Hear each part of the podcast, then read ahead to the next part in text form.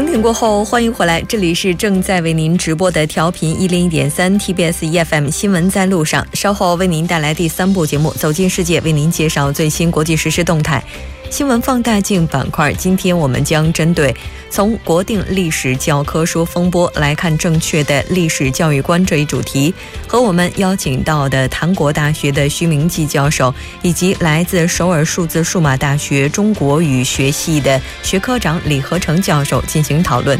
当然，新闻放大镜板块也期待您的参与。您可以发送短信到井号幺零幺三，提醒您每条短信通信商会收取您五十韩元的通信费用。另外，您也可以在我们的官方留言板或者是 SNS 上进行留言。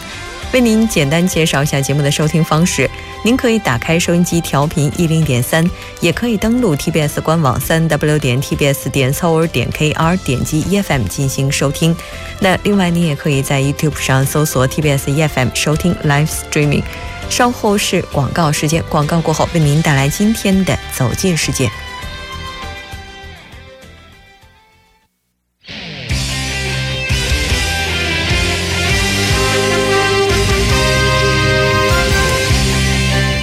走进世界，为您介绍主要国际资讯，带您了解全球最新动态。接下来马上连线本台特邀记者林方俊。方俊，你好。穆主播你好，听众朋友们大家好。很高兴跟方俊一起来了解今天国际方面的主要资讯。我们先来看一下今天的第一条消息。嗯，我们来了解一下伊核协议哈。那在前不久，就前两天啊，美国总统特朗普已经是拒绝确认伊朗遵守二零一五年的核协议。那对于这个表态，那美国国务卿啊蒂勒森呢就在十五号当地时间表示哈，那特朗普这一番表态呢是希望国会能够采取更完善的战略，来解决美国领导人所认为的一这一协议呢存在的缺陷。嗯，是的。根据我们了解呢，按照美国国会通过的伊朗核协议评估法案，美国总统必须每九十天向国会提交一次报告，证明伊朗履行伊核协议。但是呢，在四月份以及七月份，伊朗这个特朗普两次提交之后，这次呢，特朗普是选择了拒绝。那蒂勒森对于特朗普的这次行为有着怎样的解释呢？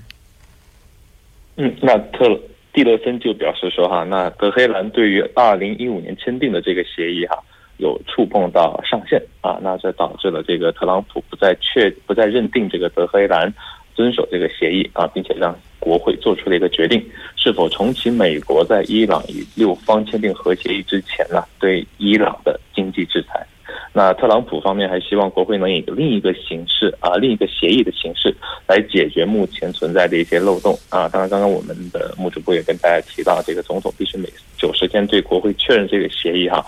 那如果是呃这番表态的话呢，可能就表明了美国对外政策出现的一个重大的一个转变，很有可能就是说他会终止这个协议。那美国国会。未来将有六十天的时间来决定是否重新对伊朗实施经济制裁。那如果国会实施了这个制裁呢？美国实际上就表就违反了这个核协议的条款，那协议就可能瓦解。嗯，是的，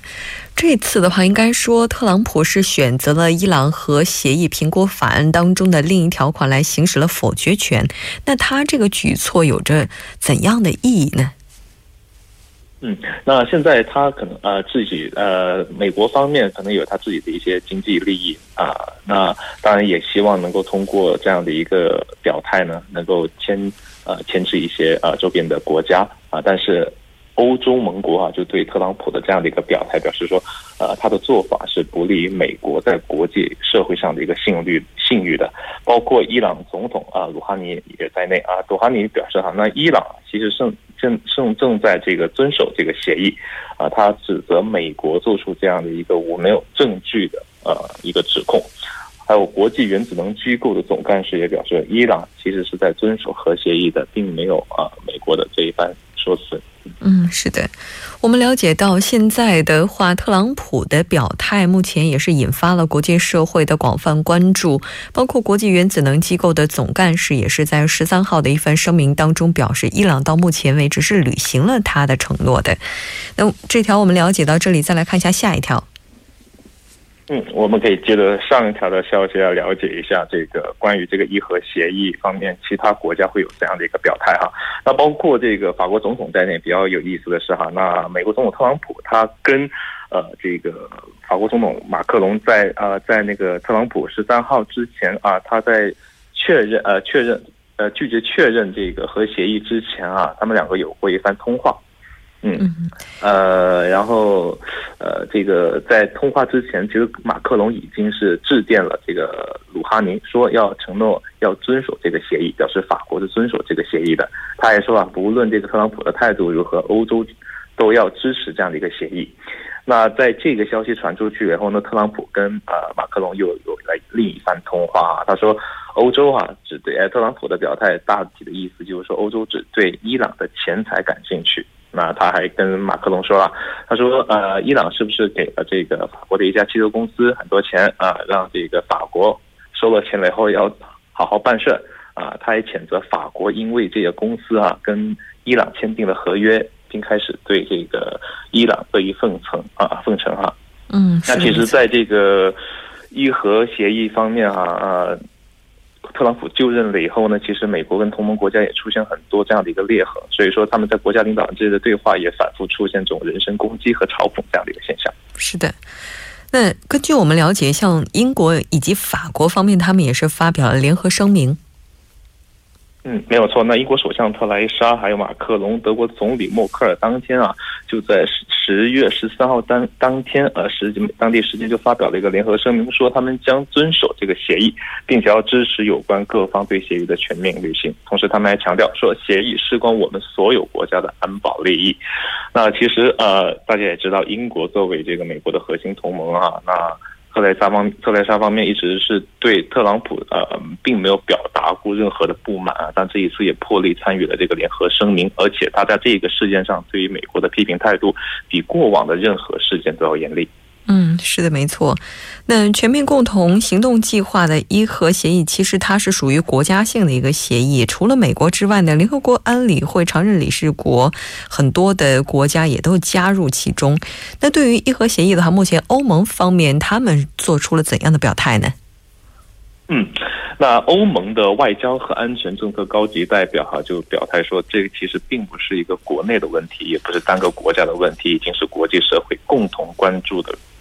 这个问题了，那这一番呃表态呢，就被韩国的一家媒体解读为带有一多少带有一些鄙夷之意啊，就把这个矛头指向了美国。那欧盟方面也谴责了美特朗普虽然力量很大，但是不足以改变这个协议。包括刚刚我们在前条消息也说了，国际国际原子能机构代表是伊朗正在履行这个协议哈啊，那俄罗斯的外交部也说不允许啊，国际社会当中啊出现这种攻击性的威胁言辞。是的，另外我们也了解到，现在的话，以色列以及沙特阿拉伯是支持特朗普的。那他赞同这样的一个立场，也是为修改伊核协议创造了机会。那这条我们了解到这里，再来看一下下一条。嗯，我们来关注一条呃呃，索马里方面的一个消息。当地时间十五号啊，索马里首都啊莫加迪萨就遭遇了一起非常严重的。炸弹袭击案件，那目前为止，炸弹已经呃爆爆炸哈，已经导致了两百七十六人死亡，另外有三百人左右受伤，伤亡数据呃伤亡的这个数字啊，预计还在继续增加。嗯，是的，根据了解呢，这起事件也是索马里好像最严重的一次袭击。嗯，没有错。那我们来简单回顾一下这个事件的发生的一个过程哈。那十五号当天啊，莫加尼在一个繁忙繁繁忙的一个街道就遭遇了。炸弹袭击啊，那造成附近地区的这个建筑物倒塌，数十辆汽车被毁，死亡人数不断攀升。那发生爆炸的地点位于重要的政府部门建筑附近啊，就其中就包括了外交部。那这个是这个国家历史上最致命的一次单一袭击事件。那索马里总统宣布全国进行为期三天的哀悼。那总统他方面就说这一次啊袭击是野蛮的。嗯。目前的话，有没有组织站出来表示对这起事件负责呢？嗯，目前还没有组织或者是个人对这一起袭击负责，但是舆论普遍认为和基地组织有关联的这个索马里青年党的嫌疑是最大的。嗯，那各国以及一些相关组织有没有发表看法？我们来看一下。嗯，好，联合国秘书长呃特雷啊古特雷斯啊就在当天啊就跟这个发言人通过发言人发表了一个声明啊，他对这个事件表示强烈的谴责，也对死难者家属表示哀悼。那美国方面呢是以最强烈的一个措辞来谴责这一事件，他表示攻击毫无意义、懦弱的这样的一个群体呢，呃是非常的不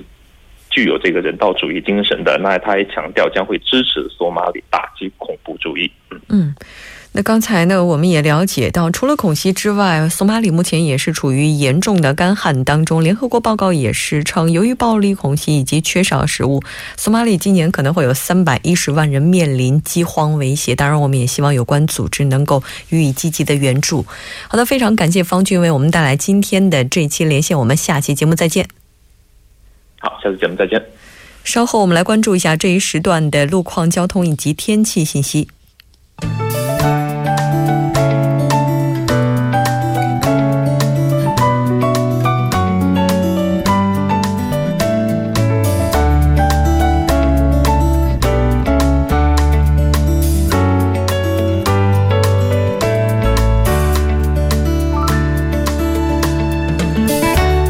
是晚间七点十二分，这里是由影月为大家带来最新的首尔市交通及天气情况。我们继续关注下两则临时交通管制的通告。那在内部循环路城山大桥方向，城东分叉口开始到沙金坡道呢是有道路的铺路工程。那受其影响呢，三个车道中的一到两个车道将进行部分的交通管制。该作业会一直持续到十月十九日。那具体的时间段是从晚十一点到翌日的凌晨六点。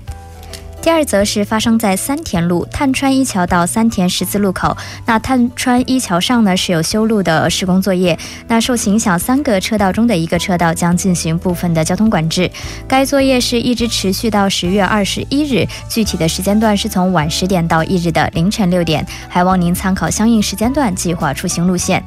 好的，接下来我们继续关注一下高速的路况。那在中部内陆高速公路昌原方向，冲州分岔口到淮山分岔口的二车道，是因这个改良的施工作业呢，那造成后续较长的一段路段呢，就有较高的事故危险性。那在同一方向，是在金川三隧道附近的二车道，是因为这个货车的故障事故，那还望您参考相应路段提前绕行。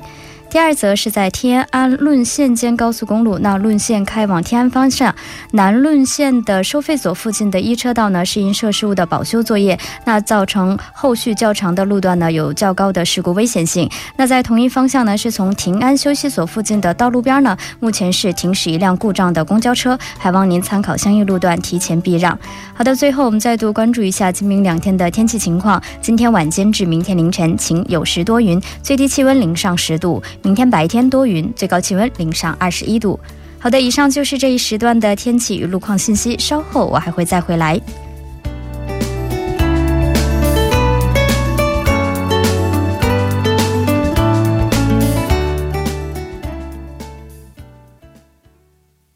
多角度、全方位为您深入剖析韩中两国实时热点焦点。那今天我们要讨论的话题是从国定历史教科书风波来看待正确的历史教育观。如果您对我们今天的话题有什么想法，也欢迎您参与进来。您可以发送短信到井号幺零幺三，提醒您每条短信通信商会收取您五十韩元的通信费用。另外，您也可以在 YouTube 上搜索 TBS EFM，在收听 Live Streaming 的同时点击对话窗参与进来。那今天我们请到直播间的两位嘉宾，一位是来自韩国大学的徐明季教授，另外一位是来自首尔数字数码大学中国学系的学科长李和成教授。两位嘉宾好。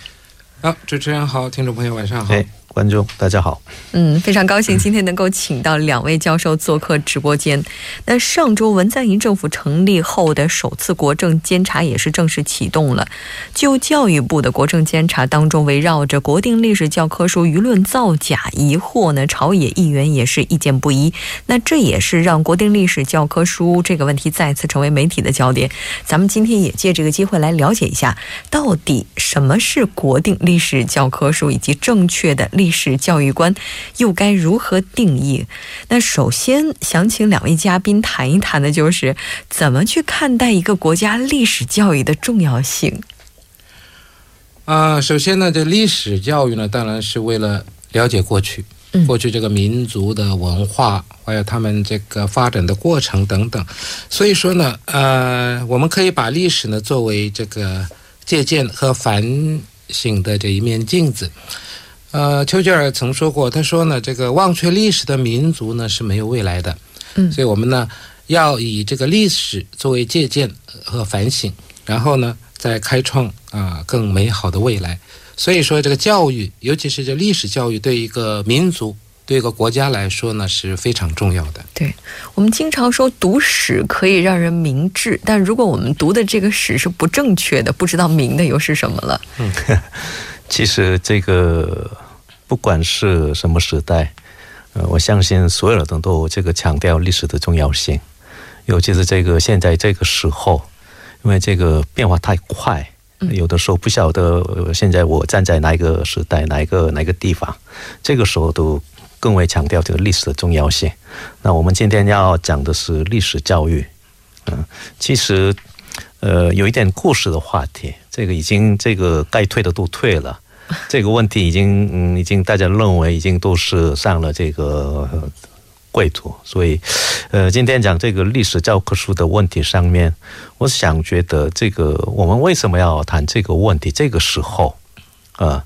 这个不是这个随着这个改朝换代就随便就换一个这个国家的历史教育，对，嗯。其实关于历史这个问题，我们总说它是由胜利者写就的，嗯，但其实呢，与其说它是由胜利者写就的，倒不如说是由人民来写就的，就是由人来写就的。一般老百姓，因为如果由胜者来写的话，他可能只能写几十年或者是几百年，但如果想要走上千年的话，还是要依靠人的力量。那我们也来了解一下韩国中小学校的这些历史教科书，他们现在的话都是以哪种形式来定的呢？这个韩国的这个教科书呢，那分为这个国定教科书。这国定教科书呢是政府这个编撰的，这个版权呢是归这个教育部的，就是归政府的。还有一种呢就是检定教科书。这个检定呢，就是说这个一般这民间的这个出版社呢，他写了这本书以后呢，啊，通过这个教育部的这个检定。然后呢，觉得说可以，这个内容可以的话呢，就就可以这个编纂成书，然后呢，这个供各个学校使用的。其实过去呢，还有一种叫认定教科书，这认定呢也是一样，是教育部或者教育部长官认定的。啊，还有一种呢叫检认定教科书，这也是一样，检证、认证都在一起的。但是现在呢，我们主要讲的就是一个是国定教科书，一个是检定教科书。那么刚才我也说了，这国定教科书呢。是由这个政府来编撰的，就是教教育部来主导，啊，这个版权在这个教育部。那么这个国定的教科书呢，其实呢，啊，如果说要改的话，随时一年两年都可以再修修修改，或是我们说修订、修正，怎么怎么说都可以，反正可以修订本啊。那么这样下去的话呢，那么，呃，刚才李教授稍微。提了一下所谓的什么改朝换代的话，会多少会大家都想想想在这这一方面呢呢动动手，强调的，嗯哼哼。所以说呢，这个国定教科书呢出现了一种所谓的这个想美化啊过去他所支持的政权啊等等的一些问题发生。那么检定教科书呢，因为啊，写这教科书呢，观点都不太一样。所以民间呢，各个这个出版社他们发行的一些检定教科书呢，啊，对历史的看法、观点等等比较多样化。那么这样的话呢，啊，可以把这些过去的一些历史呢，可以从各个角度啊、各个观点来做一个分析，然然后再做一个陈述。所以说呢，这个现在呢，就是目前的政府还有一些这个一些教育。界的人士呢，主张说还是要用这个检定教科书，是不是会好一些？现在有这种争议在里面。确实，我不知道两位在学历史课的时候用的是什么样的教科书。就是至少在我读历史的时候，我记得上课的时候，我们评价一个历史老师讲课的好坏，就在于他能够用多少本历史教科书，然后把一本枯燥的、无味的历史课上的非常的生动有趣。其实这也就是说，我们目前学到的这些历史教科书，他们也是几经变迁才走到今天这个样子。咱们今天也来回顾一下韩国建国以来哈这些中小学的历史教科书，他们都经历过什么？所谓敬礼，就是刚刚那个徐教授这个说明过的这几个阶段，都是韩国建国以来还不到几十年，这几十年来已经换过几次的变化，从国定到鉴定，从鉴定到国定，或者是国定跟鉴定合在一起，这几个阶段而已。所以从这个比较这个宏观的角度来讲的话，这几十年来有几次过变化，可见的是这个变化是相当多的。嗯，所以你就是比如说，我们只有一个呃啊，韩国的历史来讲的话，有几个，比如呃，只有几个这个总统，这几个每每几个总统当中，这个统治时间最长的是十八年。他十八年当中，他所这个呃所做过的一切事情是怎么看待？在韩国是分为这个保守派跟进步派，这个保守派跟进步派对这个历史教育的这个看法不一样。而且不一样的，并不是所有的历史都有不一样的看法，而是只有针对这几个部分、几个地方。那这两个派一直这个老在这个问题上面就是争论不休。所以，我们这几十年来，这个教科书的变迁上面，很明显的表现在就是这几个地方上面。嗯，啊，这里我稍微做一下补充的话，我查过一下，这个其实韩国呢，是我们所谓的这个韩国光复以后，就是解放以后呢。这使用的呢都是检定教科书，那么到了这个一九七三年，这朴朴正熙政府执政，所谓的这维新政权的时候呢，啊，他们呢就是说要把这个历史教科书呢国定化，所以一九七四年开始呢，全部使用的都是国定教科书，不不准使用这个所谓的检定教科书。那么后来到了二零零八年呢，就是说国定检定。合起来一起用，你想用什么就都可以用。然后呢，最近就是二零一五年呢，这个现在的这个啊，过去这个朴槿惠政府时候呢，呃，决定说是那么再用这个所谓的国定教科书。那么到现在，那么现在呢，那么之前前不久呢，这个文在寅总统呢，就是决定说是把这个国定教科书呢给废了。然后呢，以后开始呢，就要用这个所谓的检定教科书。现在情况是这样下来的。嗯，真的是几经变迁。那在之前朴政府时期，为什么一定要推动这种国定历史教科书？我记得之前也看到过一些说法，是因为前前朴总统的一些原因，可能他要进行国定。当然，不知道这个说法是不是站得住脚。是这个，有人是这样说，有人不是这样说。但是呢，这个因为在这个新的，如果你是说的是这个这一次决定要用的这个国定教科书的话呢，那里面呢好像是有一些，比方说这个当时就是七十年代或者是六十年代以后那个就是朴正熙总统执政的时候呢，那里那个时候呢都有一些。一种所谓的有一点军政专制独裁的这种概念在里面。那么，那么这一次新的这个国定教科书呢，把这“独裁”这个字儿呢给去掉了。还有那个韩国比较敏感的就是所谓的这个亲日派，就是跟过去跟日本比较亲近的那些人啊，把亲日派这个这个词呢也要去掉。然后这个还有这大韩民国这建国的问题也是一个。啊，主要的这个争议点，就说你要把这个大民国是建国是放在哪一个时候？那么有人说是什么大汉帝国，那么有人说呢不对，是这个三一运动一九一九年三月的以后四月大概十三号。这个金九先生呢，在上海，中国上海成立这个临时政府，是从这个时候开始呢，还是一九四八年李承晚总统他成立的这个大汉民从那边？这观点不太一样，所以说呢，这一点呢，大概啊，还是要这个在协议再进行一下这个讨论。那么目前大概就之前的朴槿惠总统的时候呢，好像是把一九四八年当做这个。啊，建国的一个日一个一个年份，嗯，但是呢，呃，那是是建国，应该说是政府，大韩民国政府成立才对。那么建国呢，有人说是这个一九一九年，呃，时候建国是比较对，但是那是临时政府，所以这个也有点问题。那之前大韩帝国的话呢，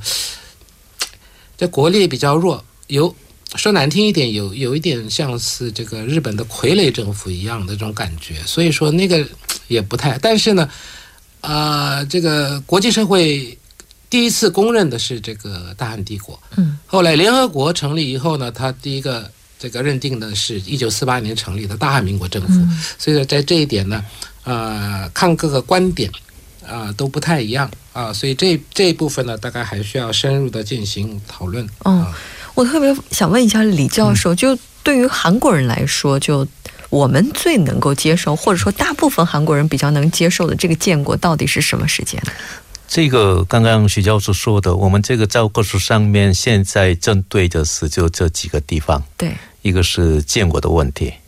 一个是朴正熙时代这个他所做的事情怎么样去解释。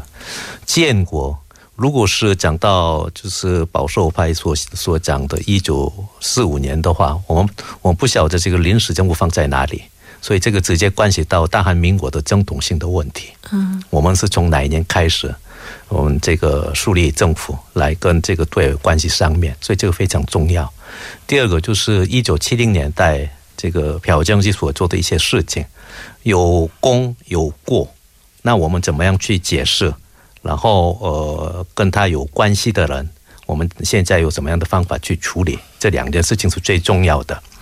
所以刚刚那个主持人讲的，这个教科书本身是很刻板的，嗯，所以我们在现场看起来。重要的是教科书也很重要，不过更重要的是，呃，教师你怎么样去处理这个教科书里面的内容？对，你不管是教科书里面的内容是怎么样，教师不理他的话，那个教科书根本是没有什么用的东西。所以，我们是以教科书上面有从不同的呃几个这个角度来看讨论这个问题，不只是教科书本身的一个问题，可是这个朴根会这个政府上面主要问题是。放在这个教科书本身这个问题上面来处理，哎，所以很多人就不太同意他的意见，嗯。嗯。其实朴槿惠总统的话，对于他来讲，因为前总统他当时提出来这个问题的时候，一时激起千层浪，整个社会上的讨论也都是非常热烈的。虽然说随着他这个因为一些原因，这个职务被解除，但是这段时间因为国政监察的问题再次浮出水面。那当然，我们今天讨论也许不能拿出一个最终的结果，但是还是希望能够引起更多的思考。我们半年过后呢，马上回来跟两位嘉宾继续讨论今天的话题。